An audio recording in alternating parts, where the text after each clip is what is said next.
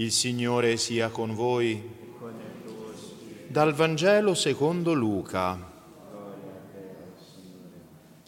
In quel tempo Gesù scese a Cafarnao, città della Galilea, e in giorno di sabato insegnava alla gente.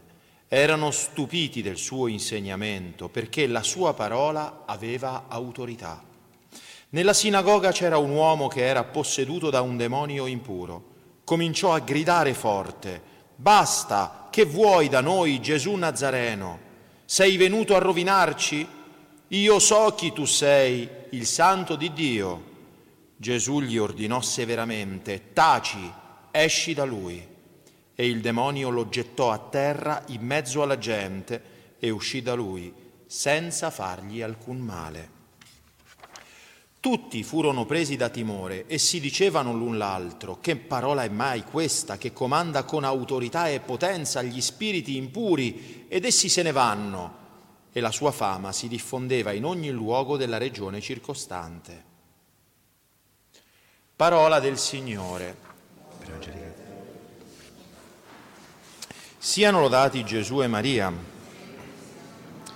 Cari fratelli e sorelle, San Paolo, dopo averci fatti sicuri che alla fine dei tempi risorgeremo proprio con questo corpo, tutti risorgeranno per presentarsi al secondo giudizio, il giudizio universale, ci dice che però quel momento, cioè il momento della venuta del Signore quando tornerà nella gloria con tutti i suoi angeli, eh beh, nessuno lo, lo può sapere, ma questo d'altronde ce lo aveva detto anche Gesù, che alla domanda diretta ed esplicita dei suoi apostoli rispondeva che nessuno sa il giorno e l'ora in cui queste cose accadranno, solo il Padre, neanche il Figlio, ovviamente neanche il Figlio in quanto uomo, ma il Figlio in quanto Dio, conosce bene, conosce bene perché è Dio, ha la conoscenza divina.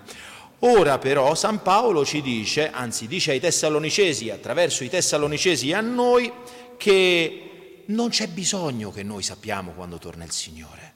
Non c'è bisogno, non c'è bisogno. Perché? Perché il giorno del Signore verrà come un ladro di notte. E qual è il segno?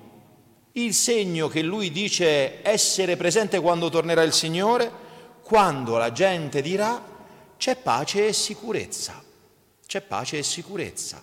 Beh, evidentemente non è questo nostro tempo, almeno non sono questi nostri giorni, perché non so voi, ma io tutta questa pace, tutta questa sicurezza non li vedo. Quindi possiamo dire, beh, forse non sarà proprio oggi, ma non ci deve interessare quando sarà, perché sicuramente sarà la venuta del Signore.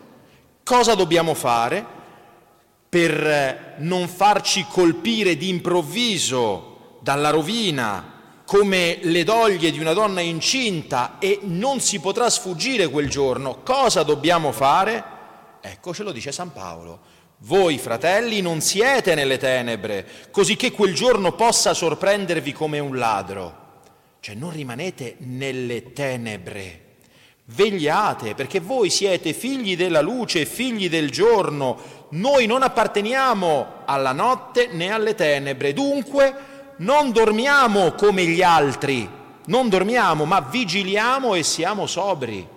Qui sembra, ora non so quale delle due lettere sia stata scritta prima, ma sono tutte e due ispirate dallo Spirito Santo, sembra, sembra che faccia il paio, la eco con la lettera di San Pietro Apostolo, prima lettera di San Pietro Apostolo, in quel brano che leggiamo nella compieta del martedì sera siate sobri, vigilate, perché il vostro nemico, il diavolo, come il leone ruggente, va in giro cercando chi divorare.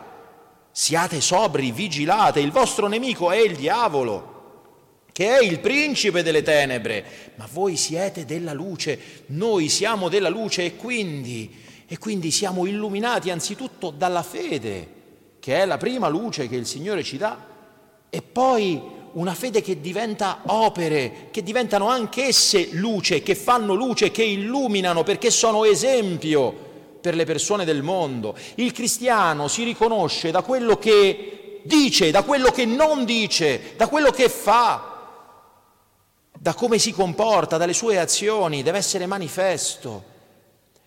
siano le vostre buone opere davanti agli, agli, uomini per far luce. Voi siete la luce del mondo, dice il Signore.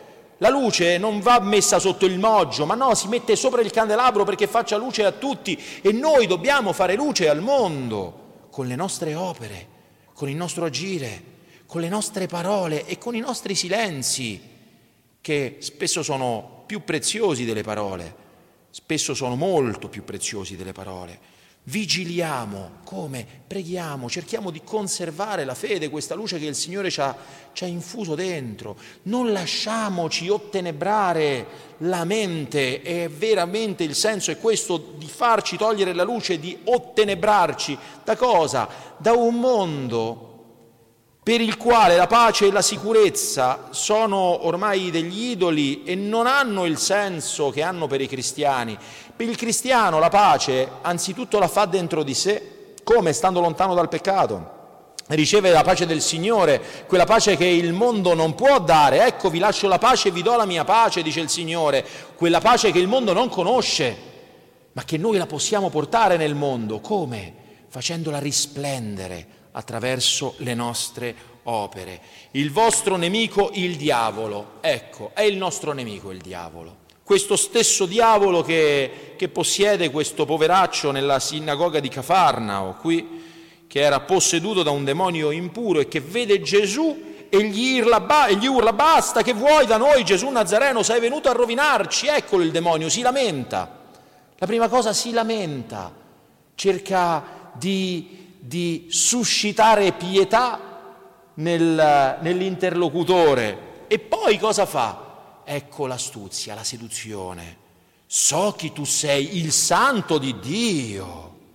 Tu sei il santo di Dio, ti riconosco perché sei il santo di Dio. E Gesù quando questo prova ad adularlo, che cosa dice? Taci, non lo fa parlare. Giustamente non lo fa parlare perché col demonio non si parla, non si parla perché se ci parli ti conduce a cadere, quindi non si discute col demonio. Taci, esci da lui e qui che cosa vediamo? La potenza del Signore, la potenza di Dio. Se noi rimaniamo nella luce, se noi rimaniamo animati dal suo Spirito, dallo Spirito Santo, e le nostre azioni sono animate da questo stesso Spirito, che è Spirito d'amore, di pace, di fede, beh, non abbiamo niente di cui temere perché siamo col Signore, siamo luce. Se siamo tutti nella luce, se l'anima nostra è tutta luce, possono spaventarci le tenebre? No, sono le tenebre ad aver paura della luce. Perché? Perché dove c'è luce non ci possono essere tenebre. Dove c'è luce non ci possono essere tenebre. Le tenebre regnano dove non c'è luce, dove c'è assenza di luce. E questo dipende da noi. Se nell'anima nostra, se l'anima nostra è luce o tenebra, dipende da da ciò che diciamo, da ciò che facciamo, da ciò che non diciamo, dai nostri peccati. Dio non ci ha destinati alla sua ira, dice San Paolo. E infatti il salmo che è detto da un uomo luminoso, da un uomo che è tutta luce, è questo. Sono certo di contemplare la bontà del Signore nella terra dei viventi. Questo dovrebbe essere la nostra certezza, la nostra certezza di contemplare la bontà del Signore nella terra dei viventi. Perché? Perché Dio non ci ha destinati alla sua ira, ma ad ottenere la salvezza per mezzo del Signore nostro Gesù Cristo, che è morto per noi. Perché sia che vegliamo, sia che dormiamo, la vita è una veglia, la morte è un sonno. Ma noi se siamo nella luce, sia che viviamo, sia che siamo morti sottoterra, siamo con Dio, siamo con Cristo, siamo nella luce e quindi viviamo insieme con Lui. Perciò, cari fratelli e sorelle, confortiamoci a, vicenda nella certezza che contempleremo la bontà del Signore nella terra dei viventi, se sapremo amarci vicendevolmente, allontanare nostra, dal nostro cuore le tenebre del peccato, dell'egoismo, della superbia, di quanto ci separa da Dio e essere un po' anche noi luce, quella luce che la vera luce che è Cristo è venuto ad accendere nel mondo e che Egli vuole far risplendere attraverso noi, suoi discepoli e discepole, in tutti i secoli, per tutti i tempi, fino alla fine dei tempi, quando ritornerà finalmente nella gloria per giudicare i vivi e i morti. Siano lodati Gesù e Maria.